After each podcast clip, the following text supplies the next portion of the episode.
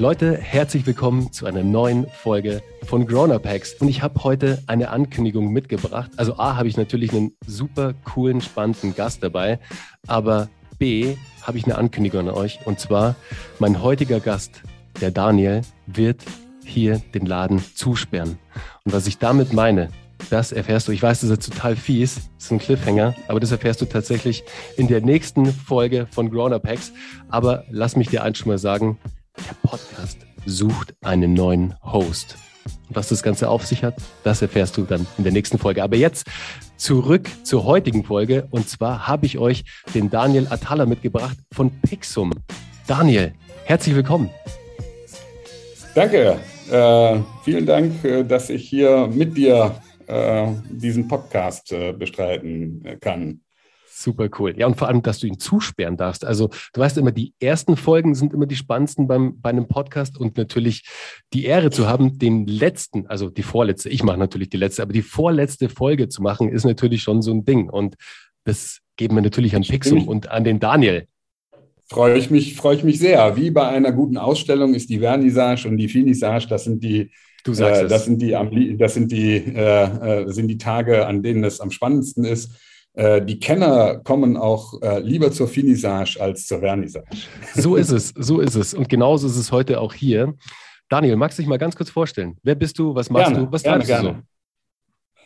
Also als erstes mal Daniel Atala, äh, bin eine Kölsche Jung, äh, mag man vom Namen nicht so glauben, äh, aber tatsächlich in Köln geboren, äh, ist schon eine Weile her, 63er Baujahr. Ähm, das Gute am 63er Jahr ist, äh, das war auch äh, das Baujahr vom ersten 911er. Also dann hat man das mal gehört. Äh, ja, was mache ich? Ich bin das, was man so ein Homegrown Vegetable nennt. Ähm, ich habe ein abgebrochenes Elektrotechnikstudium und bin dann in den Beruf eingestiegen als Computertechniker und Programmierer und habe im Laufe dieser Zeit äh, unternehmerisch Luft geschnappt äh, und gesagt, ich muss unbedingt irgendwann mein eigenes Unternehmen gründen. Äh, und so kam es dann, ähm, dass ich äh, Pixum gegründet habe. Äh, warum, äh, kann ich auch gleich erzählen. Super cool. Du bist Ansonsten, ein, ein Internet-Urgestein sozusagen. Euch gibt es ja schon sozusagen, seit ja, 20 so Jahren. Also, das ist Wahnsinn. ja, glaubt man manchmal nicht. Ist in der Tat schon 22 Jahre her, als wir gegründet haben. Und das war im Prinzip der Beginn der zweiten Internetwelle. Wer sich erinnert, äh, die 90er Jahre, vor allem die späten 90er Jahre, waren die erste große Internetwelle mit einem großen Hype, neuer Markt und so weiter. Äh, man kennt heute noch im Business-to-Consumer-Bereich im Wesentlichen Amazon und eBay aus dieser ersten Welle. Viele, viele Namen, die man von damals äh, noch kannte, wer sich daran erinnert, Lycos als Suchmaschine, Alta Vista als Suchmaschine, oder, oder, oder. Das, äh, viele Zuhörer, äh, die jetzt in ihren Mitzwanzigern sind oder so etwas, die kennen das natürlich alle gar nicht. Äh, die waren fünf oder sechs damals. Ähm, von denen ist nicht mehr viel übrig. Und dann brach der neue Markt zusammen und es gab eine zweite Welle von Internetunternehmen, die ein bisschen gesettelter begannen. Und da waren wir auch dabei die also nicht mehr nur gesagt haben, wir brauchen nur Traffic und irgendwann lässt sich der Traffic monetarisieren, sondern wir brauchen ein Geschäftsmodell dahinter, ähnlich wie das Amazon hat, äh, was wir dann äh, Click and Mortar genannt haben als, äh, äh als Idee äh, der, der, des Wortspiels aus Brick and Mortar, äh, womit man ja so den, den typischen ähm, den, den, typischen Kaufhof meinte. Ne? Und Click and Mortar ist halt der Kaufhof oder das Einkaufen im Internet. Ja. Das war schon echt spannend äh, vor 22 Jahren. Das kann man nicht anders sagen. Äh, das, das glaube ich. Und sag mal, wie kam es dann dazu, dass ihr Pixum gegründet habt? Also, wie war die Gründungsgeschichte? Was ist die Story dahinter? Und wie seid ihr ja. dann am Ende drauf gekommen, dass ihr das macht, was ihr heute tut? Äh, die, die ursprüngliche Idee äh, kommt ja häufig aus einem eigenen Bedürfnis. Und in der Tat war es auch hier genau der Fall. Ich habe mir äh, Im Jahr 98, Ende 98, äh, war ich zwischen zwei Jobs in, meinem, in meiner beruflichen Laufbahn. Ich war zwischenzeitlich im Management, Sales Management. Ähm, habe ich mir einen Jugendtraum erfüllt und den Flugschein gemacht. dafür bin ich nach Amerika und saß dann irgendwann mit meiner äh, Fluglehrerin in dem Cockpit, wollte Fotos machen. Foto, fotografiert habe ich immer schon gerne, ähm, hobbymäßig.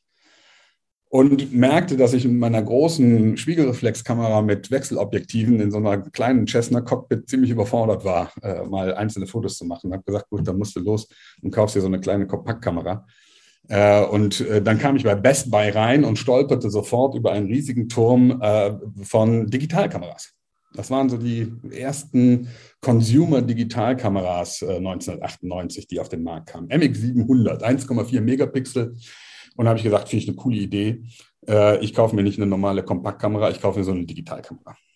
Und gesagt, getan, kam ich dann, nachdem ich den Flugschein bestanden hatte, im Dezember 98, kam ich im Januar 99 ähm, zurück und hatte einen ganzen Stapel Disketten. Ähm, die, ich muss mir mal gerade die Nase putzen, Entschuldigung. Ähm, die, äh, der USB-Stick war übrigens noch nicht erfunden. Ja? Äh, äh wir, wir haben äh, äh, als temporären Speicher Disketten gehabt, äh, wer sich daran noch erinnert. Ne, das ist das kleine Symbol, was du bei Word oben links siehst zum Speichern. ich kam also mit dem Stapel dreieinhalb Zoll Disketten nach Hause und habe gedacht, das kann ja wohl nicht wahr sein, dass ich die jetzt einschicke statt einem Film, sondern das muss ja in irgendeiner Form in, in einem elektronischen Medium gehen. Und das war dann auch das, was ich gesucht hatte als unternehmerische Herausforderung. Ich habe gesagt, genau das machen wir. Ich baue einen Service, in dem man diese Fotos äh, speichern kann, in dem man sie auch mit anderen Freunden teilen kann und vor allen Dingen, ähm, in dem man sie bestellen kann. Und äh, dann dauerte das noch so ein gutes, gute anderthalb Jahre, bis ich, äh, nein, gar nicht mehr so lange, ein knappes Jahr hat es gedauert, äh, bis ich Freunde gefunden hatte, mit denen ich das zusammen äh, habe programmieren können, äh, weil es gab nichts, wie es heute der Fall ist, dass man irgendwie äh, in die, in die, in die, ins Regal greift und hat im Prinzip eine fertige E-Commerce-Software, wo man nur noch sein Branding draufpacken muss. Das gab es ja alles nicht, null, zero. Ne? Ähm, wir mussten von der Pike auf in PHP alles selber programmieren. Und äh, das war eine super spannende Zeit. Ähm, haben dann äh, gegründet im April 2000 äh, und von dort an äh, ist das eine tolle Story. Bis zum äh, zweiten Quartal, bis zum zweiten Corona-Quartal, also sprich äh, bis ähm, Juni 2020, also 20 Jahre in Folge, hatten wir dann Wachstum. Wahnsinn. Äh, und äh, haben das äh, weiter immer wieder gemanagt. Äh, durch unterschiedlichste Phasen auch dieses Unternehmens. Da hat sich auch die Industrie wieder verändert. Am Anfang waren das nur äh, die 9x13 Bilder, heute sind das die Fotobücher. Äh, am Anfang waren das die Fotobücher am Desktop, jetzt sind sie fast nur noch mobile. Also verschiedene Phasen und auch nochmal verschiedene Disruptionen innerhalb der Industrie selber. Mhm. Spannend. Sag mal, sag mal, und äh, wart ihr, habt ihr es immer aus eigenen Mitteln stemmen können oder hattet ihr relativ früh schon auch Investoren mit an Bord? Früh Investoren. Also wir haben, wir haben gebootstrapped, äh, sehr äh, klassisch, äh, haben 100.000 Euro zusammengekratzt als Gründer. Das war so das, was wir aus der aus unserem ersten Berufsleben alles äh, so zusammengespart hatten, bevor wir äh, Häuslein oder Wohnung kauften, hatten wir irgendwie jeder ein paar tausend Euro, haben die zusammengenommen und haben dann relativ zügig eine erste Seed-Runde bekommen und ein Jahr später dann auch die Series A. Beides nicht in dem Volumina, in dem man heute denkt. Seed-Runde waren 200.000 Euro äh, und die erste, unsere ähm, äh, erste Kapitalrunde, unsere Series A, waren 1,5 Millionen, die wir bekommen haben. Und da waren wir aber auch schon, äh, da hatten wir schon ordentlich Traction äh, mit der ersten äh, Seed-Runde. Mhm. Da Sag mal, Daniel, wie, viel, wie viele Leute arbeiten denn heute bei Pixum und kannst du uns so ein bisschen noch was über eure Produkte erzählen? Also was sind denn so eure Bestseller? Ja. Wo siehst du auch gerade den Markt hingehen sozusagen in deinem Bereich? Weil es gibt ja ein paar andere Anbieter auch noch, die, die, die in diesem Bereich auch schon seit relativ langer Zeit unterwegs sind. Und mich würde einfach nur mal interessieren, was sind so gerade die Trends? Also vom Consumer her, was verlangt der gerade am meisten? Und wo siehst du als Experte in der Branche den Markt so ein bisschen hingehen? Mhm. Also die, die, die wichtigsten Produkte heute sind äh, im Wesentlichen drei Produktkategorien. Das ist das äh, Fotobuch, also die Möglichkeit, an einem Mobiltelefon oder am Desktop seine eigene äh, Urlaubsgeschichte in Form eines Buches Seite für Seite äh, zusammenzustellen. Das äh, macht unsere Software, dann macht unsere Software Vorschläge und dann kann man die noch äh, bearbeiten, Texte hinzufügen und so weiter. Und man hat seine, seine Geschichte, die man erzählen will über den Urlaub aus äh, Kenia oder ähm, meistens sind es Urlaubsgeschichten, die man erzählt, ähm, kann das in Form eines gebundenen Buches drucken. Das zweitwichtigste Segment äh, sind Wanddekorationsbilder, also jeglicher Art. Das fängt von kleinen Postern, gerahmten Postern an und geht hin bis zu, naja, fast wandgroßen Bildern, äh, 1,50 mal 1 Meter auf Acryl gedrückt oder hinter Acryl auf alle die Bond gedrückt in der Galeriequalität, so wie man das äh, tatsächlich auch aus Galerien kennt. Äh, bis, das ist so die Produktpalette Wandbilder, wie wir sie nennen. Und die dritte sind erstaunlicherweise ein sehr saisonales Produkt. Das sind Kalender, und zwar inklusive Adventskalender. Adventskalender und Kalender funktionieren bei uns im November und Dezember und sind eine, eine nicht mehr wegzudenkende, riesengroße ähm, äh, Produktgruppe geworden, weil sie das Lieblingsgeschenk äh, aller ist für Oma, Opa, äh, Freunde und Bekannte äh, gerade Oma, Opa werden gerne beschenkt mit, äh, äh, mit Fotokalendern, wo dann die Kinder abgebildet sind und so weiter. Da freuen sich. Deshalb haben wir dort zigtausende von Kalendern, die wir verkaufen im November und Dezember. Hat wahrscheinlich jeder schon mal von uns verschenkt. Also ich musste jetzt auch gerade dran denken, wann habe ne? ich, hab ich das letzte Mal sowas verschenkt? Ja, das ist äh, noch gar nicht so lange her. Ja, ja, ja. Ne? Also das ist, das ist das Weihnachtsgeschenk, äh, äh, wenn man äh, jemandem eine Freude machen will und jetzt nicht irgendwas, ne, ist ja auch schwierig, seinen Eltern noch irgendwas zu schenken. Und das ist so eine Erinnerung. Äh, auch, auch wenn man noch keine Kinder hat, kann man da Erinnerungen von sich selber schicken und der Freundin oder äh, der Familie ist dann ganz besonders äh, gewünscht und, und, und nachgefragt. Hm. Ist halt dann viele auch Kunden, die mehrere Kalender bestellen. Ne? Ja, kann ich, das kann ich mir gut vorstellen. Ja. Ist halt auch dann sehr äh, ja, budgetintensiv, würde ich es mal nennen. Also wenn ja. man so saisonal getrieben unterwegs ist, wie jetzt mit einem Kalender, dann muss man halt auch diesen User, den Kunden, die Kunden halt zum richtigen Zeitpunkt halt auch erwischen, dass wir ihnen sagen, hey, schau mal, wir bei Pixum, wir bauen dir diesen Kalender und zwar easy as possible, kommst auf unsere Plattform, Software macht alles für dich, lad die Bilder hoch und tschüss. Aber das heißt halt auch, dass du die Menschen auf der jeweiligen Plattform erreichen musst. Deswegen Absolut. wahrscheinlich seid ihr halt auch ordentliche Spender, was halt SEA angeht, was äh, Social Ads angeht. Definitiv. Definitiv. Da kann ich mir vorstellen, dass da, dass das sehr intensiv ist, sagen wir es mal so. Absolut. Ähm, das äh, ist ja auch eine Evolution gewesen, äh, die sich dort, ähm, die sich dort ergeben hat im Internet. Ähm, also heute gängige Internet-Marketing-Kanäle gab es im Jahr 2000 nicht. Also es gab noch kein Google, es gab noch kein Facebook. Äh, bitte dran denken. Ne? Äh, Google und Facebook waren noch nicht geboren als, äh, als also Facebook war noch nicht geboren, Google gab es schon, aber war noch nicht in aller Munde, gab es nur als Suchmaschine. Äh, diesen Werbealgorithmus bei äh, Google, der kam erst 2003, 2004, wurde der wirklich populär. Was habt ihr dann gemacht, also ganz kurz? Was, was, habt ihr dann gemacht, Daniel? Also wie habt ihr es dann damals gemacht? Ihr eure klassische Marketingthemen, ne? Sehr ja. klassische Marketingthemen. Wir haben viel in Fachmagazinen äh, geschaut, dass wir PR bekommen haben, dass wir ähm, auch Anzeigen geschaltet haben in klassischen Fachmagazinen, also Fotomagazinen. Da gibt es ja eine ganze Handvoll. Ähm, wir haben dann geschaut, dass wir Kooperationen geschaffen haben mit den damals ähm, Hochtraffic und affinen Webseiten, die es gab. Das waren dann halt eltern.de mhm. äh, oder äh, andere Websites, die Communities hatten, ähnlich wie eine Zeitschrift und die dort geworben haben oder wo wir Kooperationen gemacht haben, wo wir Angebote gemacht haben. Äh, und Du, es heißt ja, es heißt ja auch äh, Hacks hier, Growth Hacks ne? oder Grown-up Hacks. Äh, das ist, war vielleicht gar nicht unser Grown-up-Hack, sondern das war unser Startup-Hack, äh, den wir aber gar nicht so identifiziert hatten als Hack, der sich aber im späteren Verlauf als solcher herausgestellt hat. Äh, wir haben ganz am Anfang ähm, doch relativ äh, mutig, ähm, ich glaube, es waren 30 Prozent unseres geplanten Marketingbudgets, in die Produktion eines Filmes äh, investiert, der dann bei Planetopia ausgestrahlt, mhm. ausgestrahlt wurde.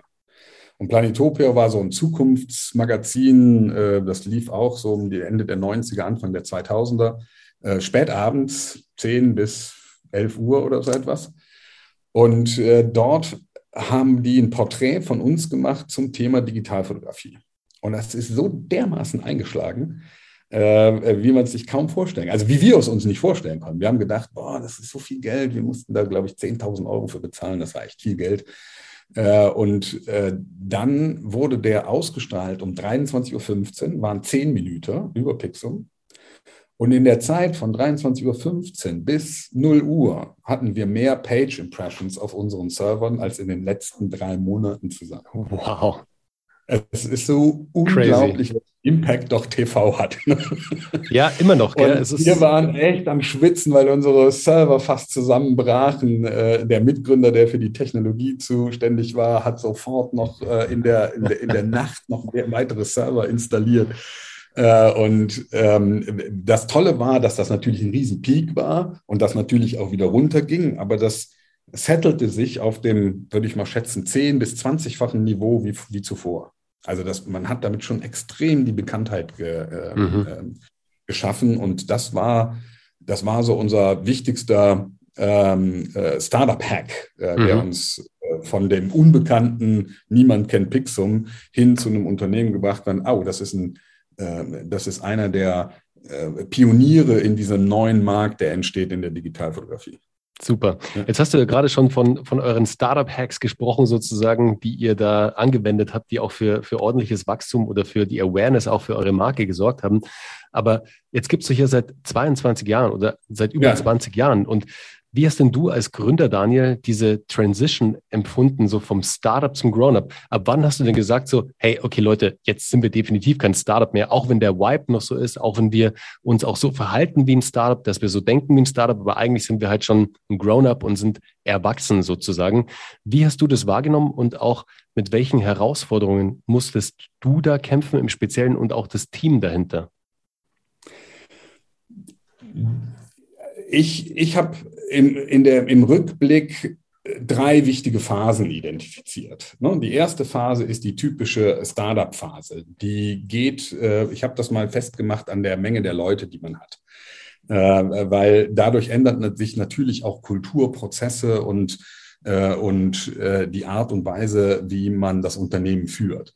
Und in dieser ersten Phase, bis man so 30, 40 Leute groß ist, wahrscheinlich äh, steht das E auch für CEO für eigentlich everything. Äh, du bist mehr oder weniger für alles verantwortlich.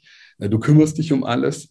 Und du kennst jeden Prozess, du weißt, du kennst jeden Euro, der ausgegeben wird. Ähm, und die, das ganze Unternehmen kommuniziert sehr eng und täglich miteinander und schafft die Basis der Unternehmenskultur, die man dann, wenn man sie konserviert und wenn man sie äh, identifiziert, die Basis ist für weiteres Wachstum.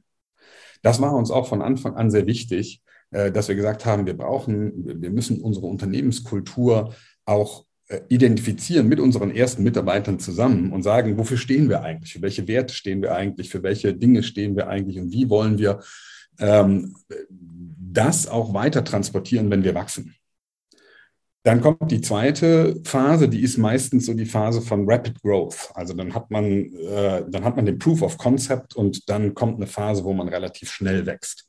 Und gerade in dieser, in dieser schnellen Wachstumsphase hat man zwei große Herausforderungen oder eigentlich drei. Die erste ist, ich muss Verantwortung abgeben. Also das heißt, ich brauche eine erste Management-Schicht, die man einführt und wo man Verantwortung abgibt. Das zweite ist, ich brauche gute Prozesse. Äh, weil wenn ich keine guten Prozesse habe, sondern schlechte Prozesse und ich fange an, schlechte Prozesse zu skalieren, dann habe ich nichts anderes als große schlechte Prozesse. Und große schlechte Prozesse machen großen Mist, äh, kleine schlechte Prozesse machen nur kleinen Mist. Äh, in Englisch hört sich das noch viel netter an. Ne? Das heißt, äh, ne? ähm, scaling, scaling shit just means a lot of more shit. Ne? Also Äh, insofern ist das die äh, zweite Herausforderung, ähm, äh, die man hat. Und das dritte ist das, was ich eben eingangs gesagt habe, ist die Skalierung von Kultur. Also so, so komisch, wie sich das anhört, aber die, die, die grundlegenden Werte, zu transportieren und sie auch mit in dieses Wachstumsgebilde einzubringen, sodass man weiter wachsen kann und gesund wachsen kann, äh, ist eine große Herausforderung in dieser zweiten oder in dieser zweiten Phase, in der man ähm, die Verantwortung und die Kommunikation auch von Kultur, Prozessen, Management, Prinzipien und Werten nicht nur selber macht oder mit seiner Gründer, äh, mit seinen Gründerkollegen oder Kolleginnen, sondern das an die nächste Ebene weitergibt. Äh, und die dritte Phase äh, ist die, wo an sich klassisch die nächste Management-Ebene reinkommt. Also wo du anfängst, äh, noch eine Management-Ebene reinzuführen, dann hast du irgendwann mal tatsächlich die typischen C-Positionen belegt. Einer kümmert sich um Marketing, ne, äh, typischer CMO, dann einer kümmert sich um Technology, typischer CTO, einer kümmert sich um Operations, macht Kundenservice und schaut, dass alles gut funktioniert, typischer COO. Und man selber ist auf einmal tatsächlich E wie Executive, ne, schaut auf äh, schaut auf Strategie, schaut auf weitere langfristige Bewegungen, schaut auf Unternehmenskultur ähm, etc. Und dort hat man in der Regel dann die nächste äh, Management-Schicht mit Abteilungsleitern oder wie man auch immer man sie nennen will. Product Owner ist letztendlich auch nichts anderes als eine gewisse Verantwortungshierarchie. Ähm, und in der wird es halt auch nochmal ähm, sehr schwierig, gerade das Thema Unternehmenskultur, Leistungskultur äh, zu etablieren und zu konservieren. Das sind so die drei Phasen bis jetzt. Die vierte wird der Exit, also mein Ausstieg sozusagen äh, aus dem Unternehmen. Hm? Ja, es ist, äh, es ist, weißt du, so, ich glaube, heute so ein typischer Gründer, der rechnet mit so einem Scope von, okay, jetzt gründe ich heute und so in drei bis fünf Jahren würde ich gerne Exit machen. Jetzt mal so ja. runtergebrochen.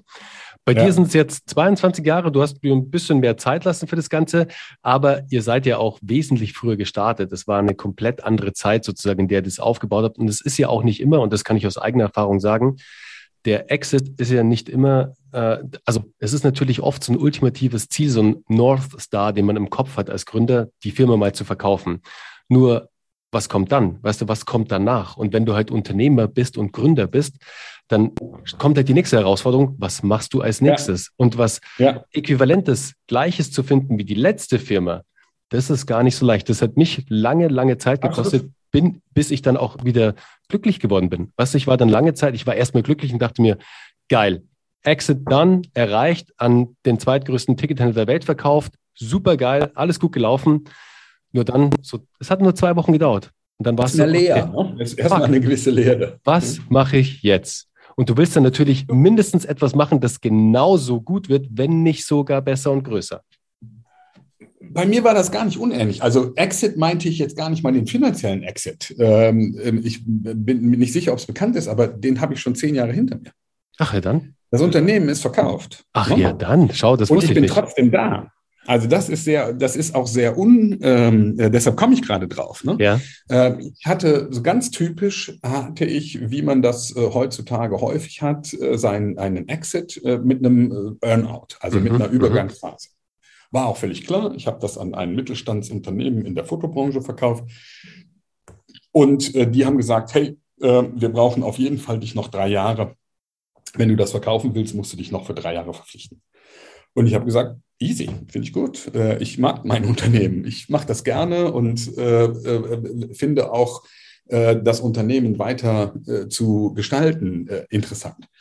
Und innerhalb dieser drei Jahre ist da eine sehr enge Partnerschaft entstanden mit dem, mit dem Käufer, die dazu geführt hat, dass die gesagt haben, du, wir extenden einfach deinen Earnout.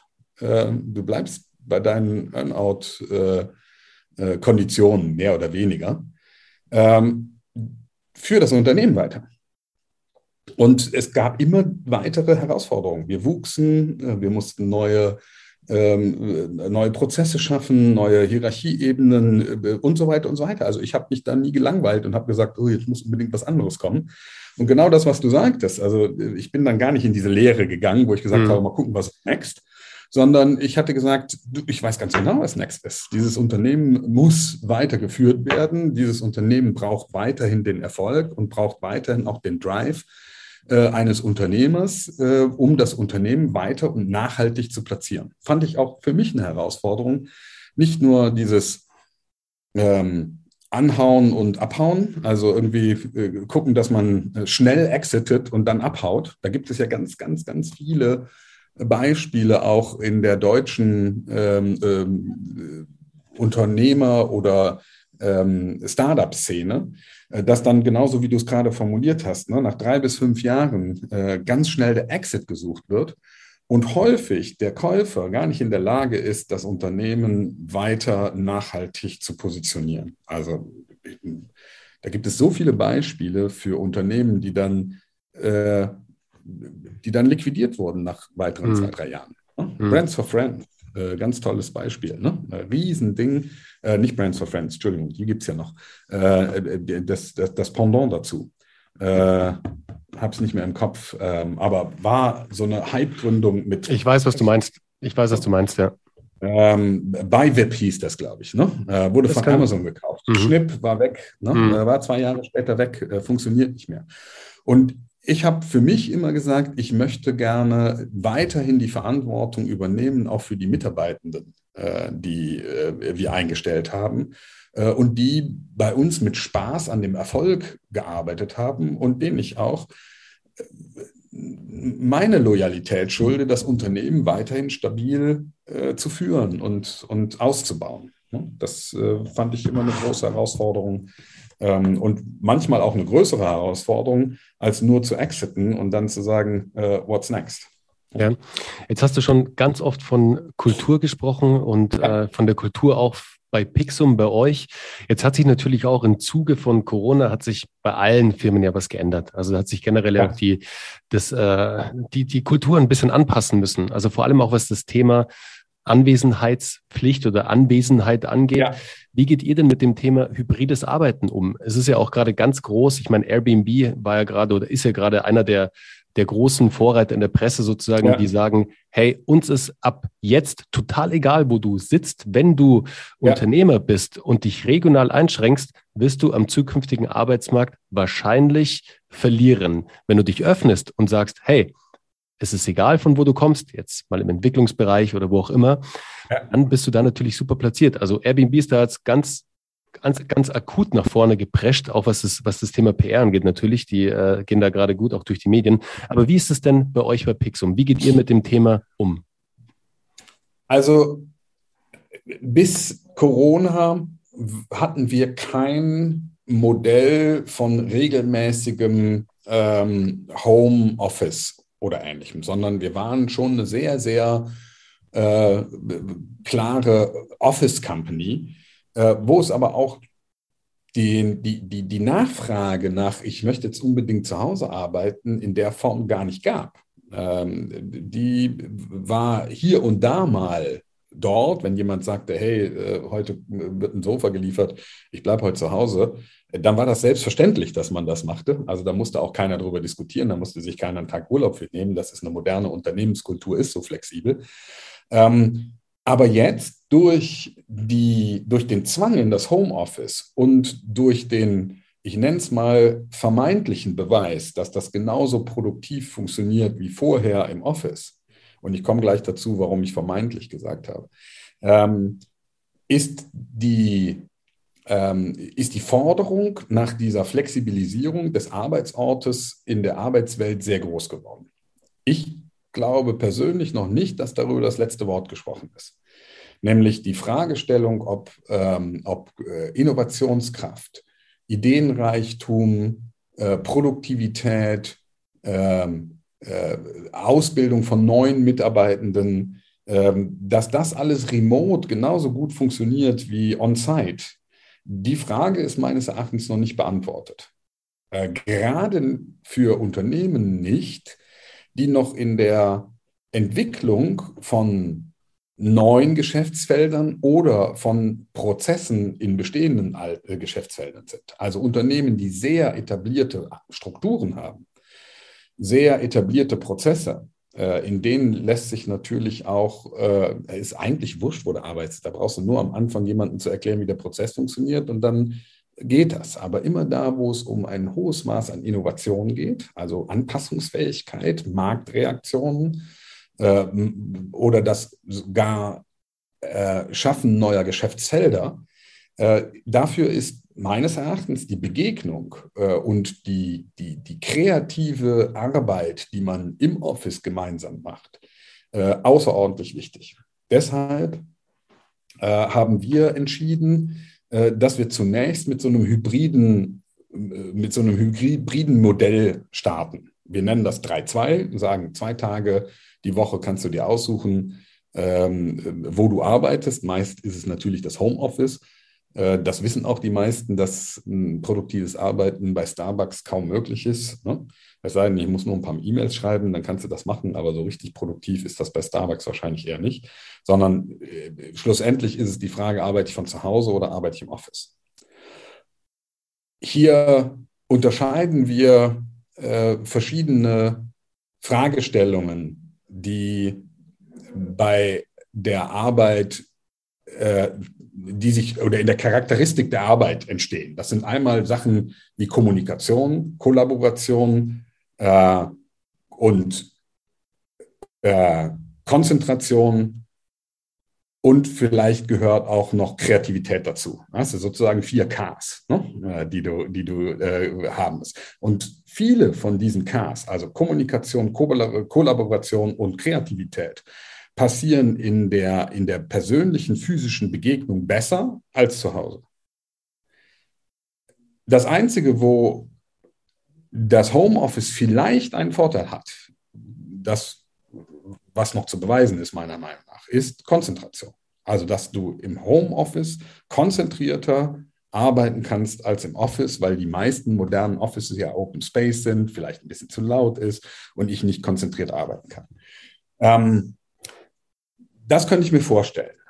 Aber kannst du dir vorstellen, man macht einen Design Thinking Workshop remote? Oder einen Design Sprint remote? Oder man, man ja. denkt neue Produkte und malt Flipcharts voll und das alles remote? Nee, da bin ich, also wir haben das äh, probiert bin ich bei dir. Zeit, ne? Ja. Wir haben das probiert in dieser Zeit mit Miro und allem drum. Wir sind da sehr experimentierfreudig. Ne? Und das funktioniert auch, aber es ersetzt tatsächlich nicht dieses Miteinander und es ersetzt vor allen Dingen nicht, dass du dann nicht nur an dem Miro-Board arbeitest, sondern sagst, jetzt mach mal einen Break und wir gehen Kaffee trinken und dann schnackst du an der Kaffeemaschine. Und das gibt's alles nicht remote. Und diese kleinen Schnacks an der, an der Kaffeemaschine sind, haben manchmal den zündenden Funken dabei, wo man sagt, ah, stimmt, komm, wenn wir jetzt gleich wieder anfangen, äh, müssen wir da nochmal dran denken. Mhm. Ähm, ich bin gar nicht der Meinung, dass an der Kaffeemaschine das nächste bahnbrechende Produkt entwickelt wird. Aber vielleicht der letzte Puzzlestein, der genau dazu führt. Oder der nötige Spark, der noch gefehlt hat. Einfach dieser. Genau, genau. Oder dieser kleine Spark. Ja. Exakt. Das ist nur eine Kleinigkeit, aber weil es gibt heutzutage entstehen Produkte ja nicht mehr in solchen Newton Eureka-Momenten, wo jemand unterm Baum sitzt und der Apfel fällt ihm auf den Kopf und dann sagt er, ah, jetzt weiß ich, wie es geht, WhatsApp. Ne? Wir machen jetzt WhatsApp. Ne? Äh, das, das passiert ja nicht. Äh, sondern da denkt sich jemand, wir, wir, diese scheiß SMS ist ein Blödsinn, ich baue jetzt mal das selber und dann auf einmal gibt es einen Hype. Und das konnte keiner vorhersehen, dass mhm. das so gehypt ist. Ne? Ähm, und dann hast du den First Mover Advantage, wenn du nicht allzu viel falsch machst und nur noch kluge Investoren dabei hast. Ne? Ja, also jetzt sind wir ein bisschen gesprungen. Ähm, wie handhaben wir das hybride Arbeiten? Also einerseits, wie gesagt, das Thema äh, 3.2 und andererseits die genaue Überlegung, was müssen wir denn eigentlich machen? Geht es gerade um Kollaboration? Dann kann man vielleicht hybrid arbeiten, weil man ein Ziel hat. Geht es um Kreativmeeting oder geht es um kulturelle Fragen, die wir haben? Die macht man besser zusammen, äh, weil dieser Austausch, auch dieser zwischenmenschliche Austausch und auch die Kommunikation der Körpersprache ist eine zusätzliche Dimension, die man, ähm, äh, die man äh, bei hybridem Arbeiten nur zum Teil hat. Hm? Ähm, also erstmal flexibel streng auch in Anführungsstrichen nach unserem Motto Build, Measure, Learn. Also wir fangen mit etwas an, was ein MVP ist und 3.2 halten wir für ein gutes MVP und bauen darauf auf, messen, gucken, messen Produktivität, äh, messen Zufriedenheit, messen Fluktuationen, messen unsere Recruiting-Zeiten, ob wir irgendwelche Nachteile drauf haben und schärfen gegebenenfalls nach. Viele meiner Mitarbeitenden fragen mich, wie sieht denn das jetzt dann in zwei Jahren aus? Ich sage, ich weiß es nicht. Kann ich Ihnen nicht sagen. Ähm, ne? Wenn wir feststellen, wir kriegen keine Leute mehr, äh, in einem bestimmten Bereich, zum Beispiel ähm, unsere Entwickler laufen uns weg und wir kriegen keine neuen, dann müssen wir da nachschärfen wenn wir merken, äh, wir sind weniger, äh, weniger produktiv in bestimmten Bereichen, weiß ich nicht, Performance Marketing oder so etwas, dann müssen wir überlegen, woran liegt es. Also liegt es am Markt oder äh, liegt es daran, dass wir im Moment nicht mehr genügen uns unterhalten? Dann schärfen wir vielleicht da mal nach und sagen, jetzt sind wir mal drei Monate alle hier wieder und gucken, ob sich was verändert. Ich mag euren Ansatz. Build, Measure, Learn ist geil. Es zeigt auch, dass ihr immer noch euer euren Startup-Vibe noch nicht verloren habt sozusagen, sondern dass ihr auch schnell, relativ schnell mit einem Ansatz reingeht und den dann ja. vor allem messt und schaut, hey, was passiert denn da? Und dann gegebenenfalls Anpassungen macht. Deswegen finde ich super und ich bin bei dir, was das Thema Innovation angeht, Innovationskultur. Extrem wichtig, dass man da wirklich auch zusammenkommt, weil das Ganze online zu machen, das fällt mir auch schwer, jetzt wenn es um sowas geht, wenn es um die Entwicklung neuer Produkte, neuer Services geht. Da musst du zusammen in einem Raum eingesperrt sein und da muss es einfach richtig zur Sache gehen. Das ist einfach so. Ja, ja und also zumindest in, in, in, in meiner Welt jetzt. Ob das bei mir auch. Zukunft wird, I don't know. Total, total. Ähm, deswegen finde ich das ein super Ansatz und ich bin da voll bei dir. Und das bringt mich direkt zum nächsten Punkt, weil ja. wir hatten es ja vorher schon im Gespräch. Es gibt ja ein paar weitere Anbieter am Markt, die äh, in eurem Geschäftsbereich unterwegs sind. Und ähm, ich habe dich ja vorhin gefragt, wie derzeitig die Produkte, was die größte Nachfrage ist, wo du vielleicht auch den Markt hingehen siehst, sozusagen. Ähm, deswegen Innovationen sind bei euch ja immer extrem wichtig, vor allem weil ihr im besten Falle nicht erst auf eine Innovation am Markt reagiert, sondern schon vorneweg mit dabei seid, dass ihr eben ein First Mover sein könnt, wenn jetzt eben was Neues rauskommt, wie jetzt ist nicht mehr so neu, aber als halt vor ein paar Jahren das Thema Mobile richtig, richtig fett wurde und ihr halt dann schon am Start wart mit der richtigen Software, die mobile angepasst äh, Fotobücher erstellen konnte, naja, da hattet ihr halt einen Vorsprung zu demjenigen, der erst das Ganze noch aufbauen und entwickeln musste. Deswegen, ja. wie macht ihr das denn bei Pixum, Thema Innovationskultur? Also ähm, ein ganz wichtiger Punkt ist, dass wir keine Innovationsabteilung haben, weil mhm. wir glauben, dass Innovation äh, von, von jedem Mitarbeitenden kommen kann und kommen muss. Äh, deshalb haben wir nicht eine spezielle Abteilung, die jetzt Business Development macht oder Innovation äh, Lab ist oder so etwas, sondern sagen, äh, gerade die iterativen ähm, Innovationen, also die, die Prozesse, Software-Features, Product-Features, neue Produkte in einer ähnlichen Kategorie, das sind ja nicht disruptive ähm, äh, Innovationen, die einen Markt völlig verändern, sondern das sind ja iterative äh, Innovationen. Das ist äh, von, von dem Telefon mit Wählscheibe zu dem Telefon mit Tasten. Ja, das ist natürlich eine Innovation, weil es schneller geht und besser ist, aber es bleibt erstmal ein Telefon. Ja? Und bei unseren Produkten ähm, ist es äh, das Fotobuch und dann kommt vielleicht das Fotobuch auf Fotopapier. Äh, und das hat natürlich eine ganze Menge an Fragen, die man im Hintergrund vorher klären muss. Ne? Kann ich das Fotopapier so machen?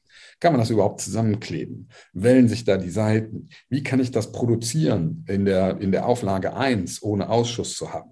Wie kann ich davon eine Million in der Auflage 1 produzieren? Äh, und zwar in der gleichen Qualität, damit unsere Kunden zufrieden sind und nicht abhauen.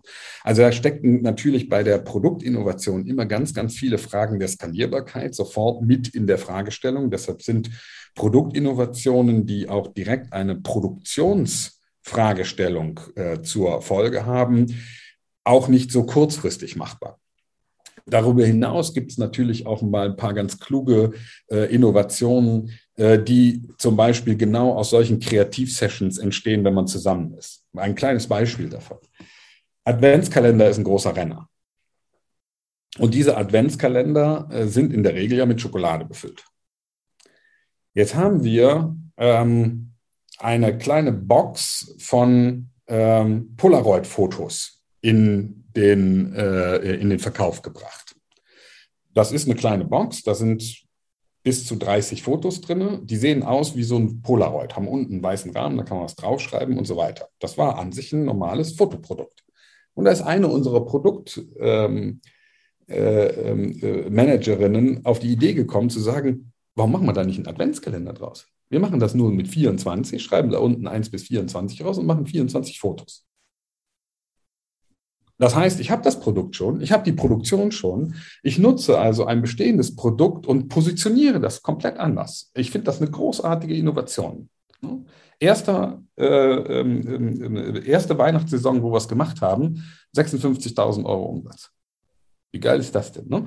Also das, äh, das kommt aus den, aus den Kolleginnen und Kollegen selbst heraus mit einem kurzen Pitch und dann der Sage, make it so. Und dann wird es ausprobiert. Äh, das ist ein äh, wichtiger äh, Ansatz, den wir auch haben. So, den kann man natürlich auch strukturieren. Das haben wir dann auch getan, indem wir alle Mitarbeitenden fragen, in so einer Innovationsmesse nennen wir das. Das ist dann eher eine Produktmesse, wo sie sagen, auf welche Produkte seid ihr denn gestoßen im Markt, die wir nicht haben, die ihr aber cool findet. Und die stellen wir aus und dann werden die gewotet bei uns und dann werden die bewertet, welche technischen Herausforderungen sind damit äh, verbunden, sowohl softwaretechnisch als auch produktionstechnisch. Äh, und dann nehmen wir die mit in eine Pipeline und führen die ein, Jahr für Jahr. Und so kommen immer wieder neue Produkte raus. Das sind manchmal nur Derivate von bestehenden Produkten, sind manchmal solche klugen äh, ähm, nur softwaretechnischen Sachen mit, einem, mit dem gleichen Hardware-Produkt, aber ich habe in der Software vorne irgendwas, eben den Zugang zu diesem Produkt geändert.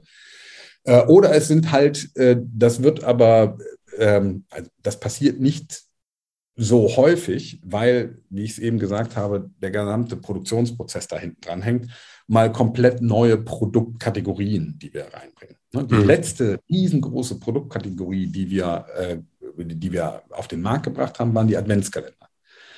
Äh, vor fünf Jahren haben wir das überlegt, glaube ich, fünf Jahre ist es her, vielleicht sind es auch schon sechs. Äh, Corona rechnet man irgendwie immer mit, nicht mit. Äh, manchmal, wenn man zurückguckt, könnten auch sechs gewesen sein.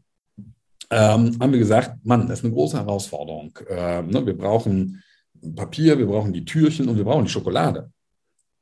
Und dann macht man sich keine Vorstellung, welche Gesetze dann auf einmal äh, auf einen stoßen, äh, wenn du anfängst mit Lebensmitteln, sogar verpackten Lebensmitteln. Also die sind ja alle vakuumverpackt, aber das Verarbeiten von verpackten Lebensmitteln hat wieder Auflagen in der Produktion, da schlackerst du mit den Ohren. Ne? Ja, da kommen immer neue Herausforderungen. Hat uns mit, also. Hat uns also echt ein, zwei Jahre gedauert, äh, also ein gutes Jahr äh, hatten wir, haben wir uns damit beschäftigt, wie wir die Produktion so schaffen können, dass wir lebensmittelgerecht mit den entsprechenden Auflagen Adventskalender machen können. Und dann waren es im ersten Jahr, weiß ich nicht, 10.000, 12.000 Adventskalender. Mittlerweile sind es, lass mich lügen, 200.000, die wir mhm. nur pixeln. Wow. Ne? Und ein Riesenmarkt. Ne? Das ist dann halt etwas, ähm, wo du Nerv triffst. Mhm. Ähm, das kannst du auch vorher nicht unbedingt vorher, vor, vorhersagen, aber das hat einen Nerv getroffen. Äh, den Adventskalender, den du sonst immer nur mit irgendwelchen blöden Bildchen hattest, mit dem eigenen Bild auf einmal drauf zu haben, mit der Familie. Ne? Ja, klar, ist, ist ein schönes Ding. Und vor allem, ich fand es spannend, das Thema Derivate.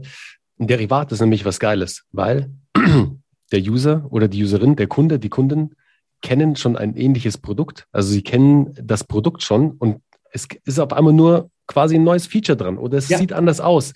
Und weißt ja. du, du musst die Menschen da nicht dran führen. Sie haben keine Angst, sie haben keine Empfindlichkeiten gegenüber der, dem Produkt an sich, sondern sagen nur, wow, das ist ein neuer Twist, das ist irgendwie spannend, das finde ich jetzt cool, das kaufe ich, weil sowas ähnliches hatte ich ja schon mal. Aber das sieht irgendwie cooler aus, spannender aus. Da ist irgendwie noch sowas, so ein cooler Absolut. Twist dabei. Genau. Äh, ganz tolles Beispiel dafür äh, sind, da hören wir auch übrigens auf unsere Kunden. Ne? Da mhm. haben wir, wir Kundenmeinungen, die sagen, sag mal bei euren Adventskalendern, warum kann man die Türchen nicht innen bedrucken, dass da ein Foto drin ist? Also ich mache ein Türchen auf, wo draußen ist das Foto von meiner Familie, ich mache das Türchen auf und dann sehe ich innen nochmal, nicht, habe ich nicht nur die Schokoladenüberraschung, sondern ist nochmal ein kleines Fotochen drin. Haben wir gesagt, was eine geile Idee. Ne?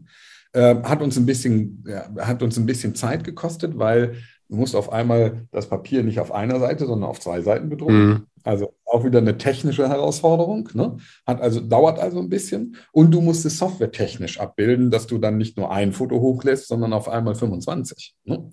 Äh, und die noch auf die kleinen Türchengröße. Ähm, also du musst die Usability bedenken und so weiter. Es ist halt nicht mit einem Fingerschnipp gemacht. Aber jetzt ist es fertig und die Leute finden das klasse. Ne? Dann Super hast du cool. 24 kleine süße Fotochen von den Kindern oder von Oma, Opa oder vom Urlaub oder was auch immer, äh, was die Leute total lieben. Jetzt weiß ich schon, was ich meiner Oma und äh, meinem Opa zu Weihnachten schenke, sozusagen. so als kleines, super, äh, als, als kleines Family Gift. Das ist super. Sag mal, Daniel, jetzt äh, hatten wir heute schon sozusagen einen eurer, ich nenne ihn jetzt einfach mal, sehr erfolgreichen Growth Hacks in eurer Anfangszeit mit eurem Fernsehspot oder euren Spot, den ihr mhm. bei Planetopia laufen hattet, wo keiner damit gerechnet hat, dass das Ding so durch die Decke geht ja. und so einschlägt. Ja. Was war denn auf der anderen Seite vielleicht so ein, so ein richtiger Roadblock, weißt du, so ein richtiger Fail, wo ihr eigentlich dachtet, ja. ey, das Ding launchen wir jetzt, das Ding, das Ding bringen wir auf den Markt und das wird einfach durch die Decke gehen. Und am Ende war es halt eine totale Lame Duck und eine Ente ja. und gar nichts. Ja, gibt es äh, ein, zwei äh, Beispiele. Es gibt da, nein, es gibt nicht nur ein, zwei Beispiele, es gibt ganz viele Beispiele davon. Aber es gibt zwei tatsächlich größere Beispiele, äh, wo wir äh, mehrere zigtausend Euro versenkt haben. Ne? Äh, und auch Zeit und, und Ressourcen und, äh, und Mut äh, dort versenkt haben. Ne? Also da, das waren schon echte Rückschläge. Äh, einer ähm, ist ähm, ein äh, Produkt gewesen, wo wir von überzeugt waren, das wird der Riesenrenner. Äh, das war die Idee, dass man aus den Facebook, aus einem Facebook-Feed die Daten herausziehen konnte man früher äh, über eine Schnittstelle. Ähm, du kannst dann über einen bestimmten beliebigen Zeitraum deinen gesamten Facebook-Feed herausziehen und den als Buch drucken. Fanden wir eine super geile Idee. Ne? Ähm, haben wir gesagt, das ist ein Riesenthema, ähm, um seinen ganzen, um seine Facebook-Historie zu dokumentieren. Äh, ne? Und wenn nur ein Promille aller Facebook-User das benutzt, dann sind wir Multimillionäre. Ne? So, es ist aber dann leider nur ein Milliardstel Nutzen. es, es, es, es äh, wir haben, glaube ich, 70, 80, 90.000 Euro sogar mit externen, äh, weil wir unser Kerngeschäft selber programmiert haben, haben wir das einen Auftrag gegeben an eine Agentur, äh, haben dann äh, ein Produkt bekommen, ich weiß gar nicht mehr, wie das hieß, äh, schon verdrängt. Ähm, ähm, irgendwas mit ähm, Facebook, äh, Book, irgendwas mit ähm, Bookmaker, ich weiß es nicht mehr genau.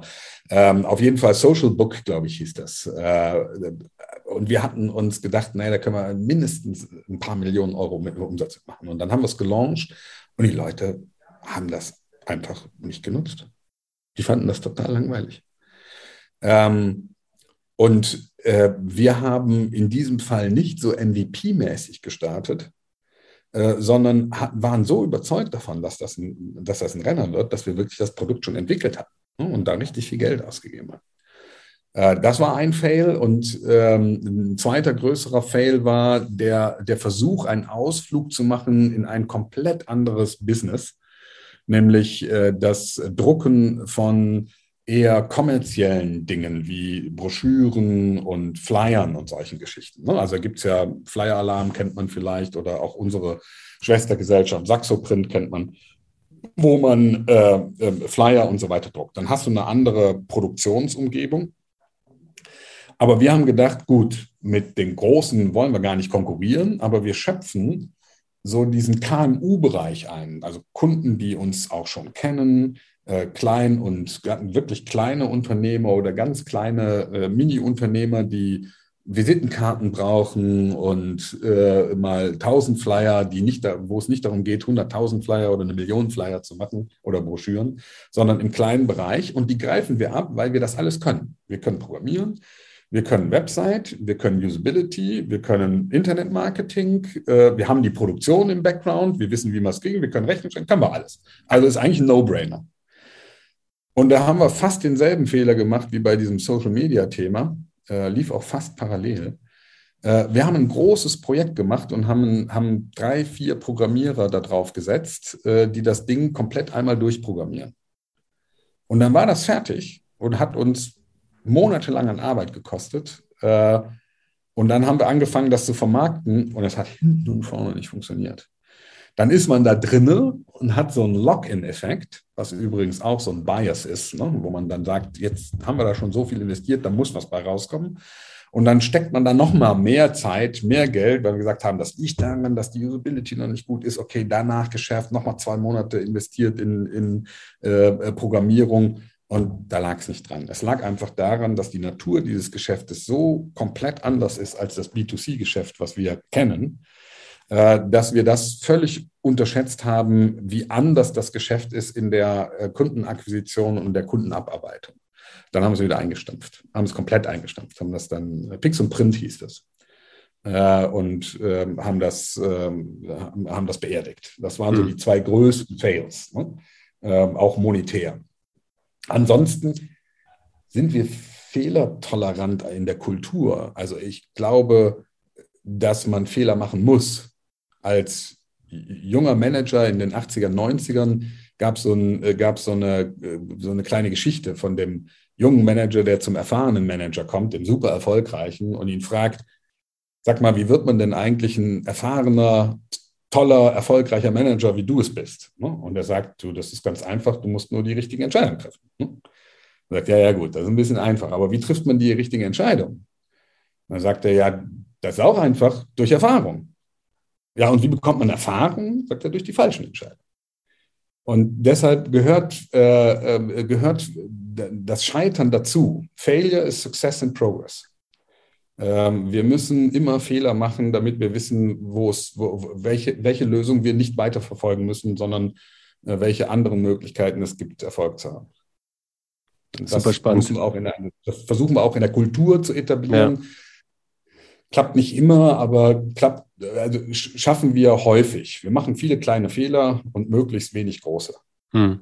Finde ich einen tollen Ansatz und dass ihr, da seid ihr schon so viel weiter als so viele Unternehmen, die sich das ganz stolz und breit auf die Brust schreiben, aber am Ende des Tages halt überhaupt nicht durchführen und auch nicht innerhalb der Kultur implementieren, sondern nur oft drüber reden, aber es überhaupt nicht machen.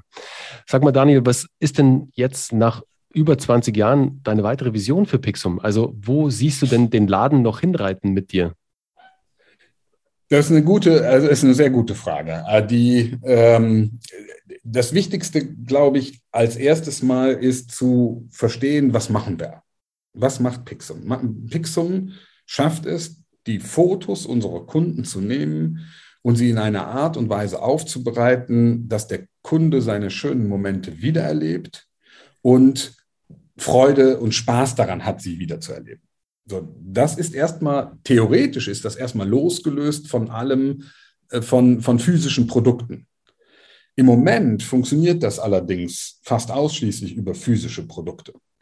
Wie man selber kennt, sind sowohl die elektronischen Devices, die ich habe, entweder von der Brillanz, von der, äh, äh von der Wiedergabefähigkeit, wenn die Sonne scheint, äh, von der Batteriedauer, äh, oder von anderen äh, technischen Maßnahmen noch nicht geeignet, ein Buch oder äh, ein Wandbild zu ersetzen. Aber das wird irgendwann passieren, da bin ich fest von überzeugt. Das ist eine Frage der Zeit.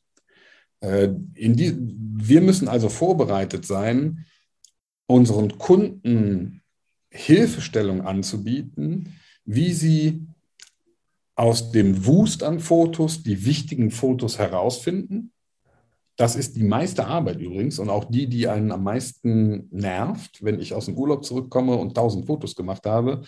Dann ist die Hürde, ein Fotobuch zu machen, gar nicht mal zu sagen, ich lade die Software runter und lasse das machen, sondern die Hürde ist, welche 250 von den 1000 tue ich denn da rein?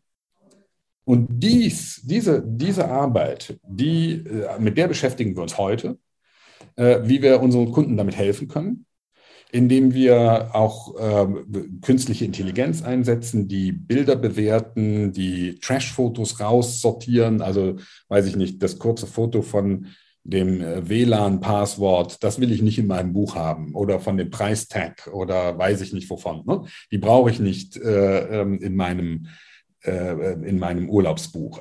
Und auch von der Fotoserie, wo ich zehn Fotos gemacht habe, brauche ich nur zwei. Äh, und von, der, äh, von den verschiedensten Fotos aus dem Zoo will ich jetzt nicht 60 Fotos da drin haben, sondern nur die schönsten 10.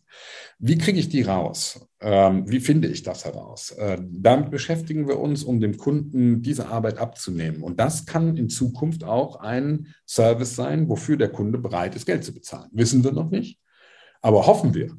weil wenn der Kunde irgendwann ähm, keine Fotoprodukte mehr von uns kauft, dann müssten wir unserer, äh, unserer Unternehmensvision entsprechend andere Software oder andere Leistungen ihm anbieten können, wofür er bereit ist zu bezahlen, die ihm irgendeinen Mehrwert bringen. Heute ist der Mehrwert das Buch, weil er das zu Hause nicht drucken kann. Also wer das schon mal versucht hat, äh, macht das nur ein einziges Mal zu Hause, auf dem Farbdrucker alles auszudrucken und die Seiten dann noch zu versuchen zu binden. Äh, das ist nice, aber das lässt man relativ schnell sein.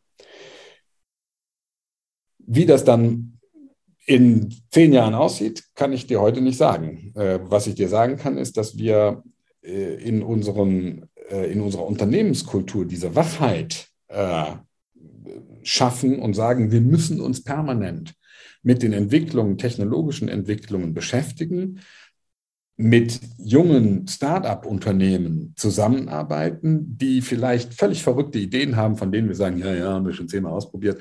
Ähm, aber die sagen, da bin ich von überzeugt, genauso wie ich vor 20 Jahren gesagt habe, davon bin ich überzeugt und alle in der Fotoindustrie haben gesagt, naja, lass den Spinner mal. Ne? Äh, wach sein, sich an jungen Unternehmen auch beteiligen, ähm, offen, mit offenen Augen und mit einem offenen Herzen dahin zu gucken und zu sagen, da kann was entstehen, da ist eine tolle Idee. Äh, und hier können wir äh, schnell lernen, äh, uns anzupassen wieder an die neuen Herausforderungen des Marktes. Ne? Das war übrigens beim Mobile auch so. Ne? Äh, wir waren, uns war klar, dass Mobile eine Rolle spielt, aber nicht, wie wichtig das wird. Ähm, und wir haben relativ schnell beobachtet, was da am Markt passiert und wie unglaublich schnell das Wachstum in den, Mobile, in, in den mobilen Märkten passiert, weil wir uns an einem Mobile-Unternehmen beteiligt haben. Stokart war das damals. Ne? Äh, und die haben uns gezeigt, wie exponentiell schnell das wächst. Und das hat uns dann gesagt, oh wow, äh, wir müssen viel, viel konsequenter in das Mobile-Thema investieren. Ne? Und haben dann gesagt, so, Mobile First, äh, wir, wir dedizieren ganz viele Ressourcen darauf und machen das und passen uns an. Haben dann zwar auch mit dem Bestandsthema zu arbeiten. Das ist ja The Innovators Dilemma, ne? der immer sagt, ich muss meinen Bestand schützen und kann deshalb nicht die Innovation machen, äh, obwohl ich einmal der Innovator war. Ähm, das halt beides zu schaffen, äh, Modewort ist Ambidextrie, ne? also äh, zweimal rechts sozusagen. Und beide Welten dann miteinander so zu verknüpfen, dass man sie in einer ausgewogenen äh, Form managt und sagt, ich schaffe es auf der einen Seite, meinen bestehenden Markt zu bedienen und die weiter happy zu machen und der finanziert mir sogar die Innovation, um neue Märkte und neue Technologien zu schaffen und zu produzieren. Hm. Standbein, Spielbein. Bitte? Ein Standbein, Standbein ja, und ein Spielbein. Also ja, ja, es kann, es kann, oft, es kann oft so einfach sein, aber der Ansatz ist geil und ihr kennt es da draußen, ja, wenn euch euer iPhone so schöne Fotorückblicke macht, die euch die iPhone-Software automatisch erstellt. Das ist der Ansatz, von dem Daniel gerade spricht. Wenn es in Zukunft nicht mehr ja, vonnöten sein sollte, dass wir alle Lust auf ein Fotobuch haben, sondern eben unsere Fotos wirklich ausschließlich digital nutzen über unsere Devices, über welche Devices uns auch immer über den Weg laufen werden in den nächsten Jahren. Äh, das wird wahrscheinlich auch kein Smartphone mehr sein. Das wird dann etwas anderes sehr Smartes sein, das irgendwo in unserem Körper ist. Ob das jetzt. Wir werden sehen. Wir werden sehen, keiner kann es sagen, aber geil, dass ihr schon so weit seid und so weit nach vorne Im Moment denkt. ist Metaverse ein Thema, ne? was wir Absolut. alle noch nicht verstehen. Ähm, noch, jeder würde es gern verstehen. Ganz genau, ganz genau. Deswegen, aber wenn du jetzt noch da draußen oldschool unterwegs bist und gerade vielleicht auch dir denkst, hey, so ein Fotobuch, da hätte ich jetzt irgendwie Bock drauf, was Haptisches, so was Physisches ist ja auch mal ja. immer ganz toll. Ja, Nicht nur immer digital, dann solltest du unbedingt mal bei pixum.de vorbeischauen und dir ein Fotobuch machen mit den Fotos deiner Liebsten, deiner Family oder auch einfach als Überraschung für deine Großeltern. Glaub mir, ich weiß es aus eigener Erfahrung, die freuen sich wie ein Schnitzel. Und wenn du mal zurückdenkst, die Fotos, wie lange die bei deinen Großeltern, bei deinen Eltern auf dem Tisch stehen, schön eingerammt, die stehen da 10, 20, 30 Jahre, die stehen richtig lange rum. Deswegen, wenn du es hochwertig und schön willst, schau bei Pixum vorbei, Fotobücher oder jetzt dann bald auch wieder. Wir haben noch ein bisschen Zeit. Adventskalender, Kalender jeglicher Art. Alles gibt's bei Pixum. Also schau da definitiv mal vorbei. Daniel, mir war es eine große Ehre, heute mit dir den Podcast zu machen, weil wie gesagt, du machst das Ding zu. Leute, es gibt keine weitere Folge mehr. Der Daniel war der letzte im Podcast. Es gibt noch eine Folge mit mir und da werdet ihr erfahren, was es so jetzt mit diesem ominösen Aufruf zu tun hat. Mehr verrate ich noch nicht. Aber in der Zwischenzeit schaut auf jeden Fall bei Pixum vorbei, wenn ihr vielleicht sogar auf der Suche nach einem neuen Job seid. Schaut mal bei pixum.de bei den offenen Stellen vorbei im Karrierebereich. Mir haben so ein paar Vöglein gezwitschert aus der PR, aus der Personalabteilung, dass es da ganz geil sein soll zu arbeiten. Also wenn ich mir jetzt den Daniel so als Gründer und als CEO anschaue, äh, wenn ich nicht selbst den Spaß machen würde, also jetzt nicht in der gleichen Branche, aber unternehmerisch aktiv zu sein, dann hätte ich richtig Lust für dich zu arbeiten, weil ich finde es geil, wie du denkst, wie du das jetzt über 20 Jahre gemacht hast, wie früh du schon dran warst, wie innovativ du da schon warst. Da kann ich mir vorstellen, da kommt noch die ein oder andere Innovation von dir, die die nächsten Jahre auch noch zum Tragen kommt. Deswegen finde ich super, was da bei euch passiert und wie ihr es macht. Deswegen, wenn du da draußen gerade auf der Suche nach einem neuen Job bist, dann schau auf jeden Fall bei Pixum vorbei. Und ich würde sagen, Daniel, wir zwei machen jetzt den Laden zu, oder? Ja, nochmal äh, vielen, vielen, vielen Dank äh, für die vielen, äh, für, den, für das viele Lob. Wenn das ein, ein, Videocast war, würden die Leute jetzt sehen, wie rot ich geworden bin. danke, danke, danke für die vielen Blumen. Ähm, äh, ja, ich wusste es vorher nicht, dass ich hier zuschließen darf. Ähm, eine große Ehre nochmal. Vielen, vielen Dank. Mir hat das großen Spaß gemacht, das Interview mit dir. Äh, und ich kann das äh, nur auch nochmal äh, verstärken, was du gesagt hast. Wer immer ein tolles Produkt haben will oder einen geilen Job sucht, wir sind ein great place to work. Come and visit us. Auf jeden Fall. Ihr findet wie immer alle Infos in den Show Notes. Und in diesem Sinne, Daniel, mach's gut und viel Erfolg weiterhin.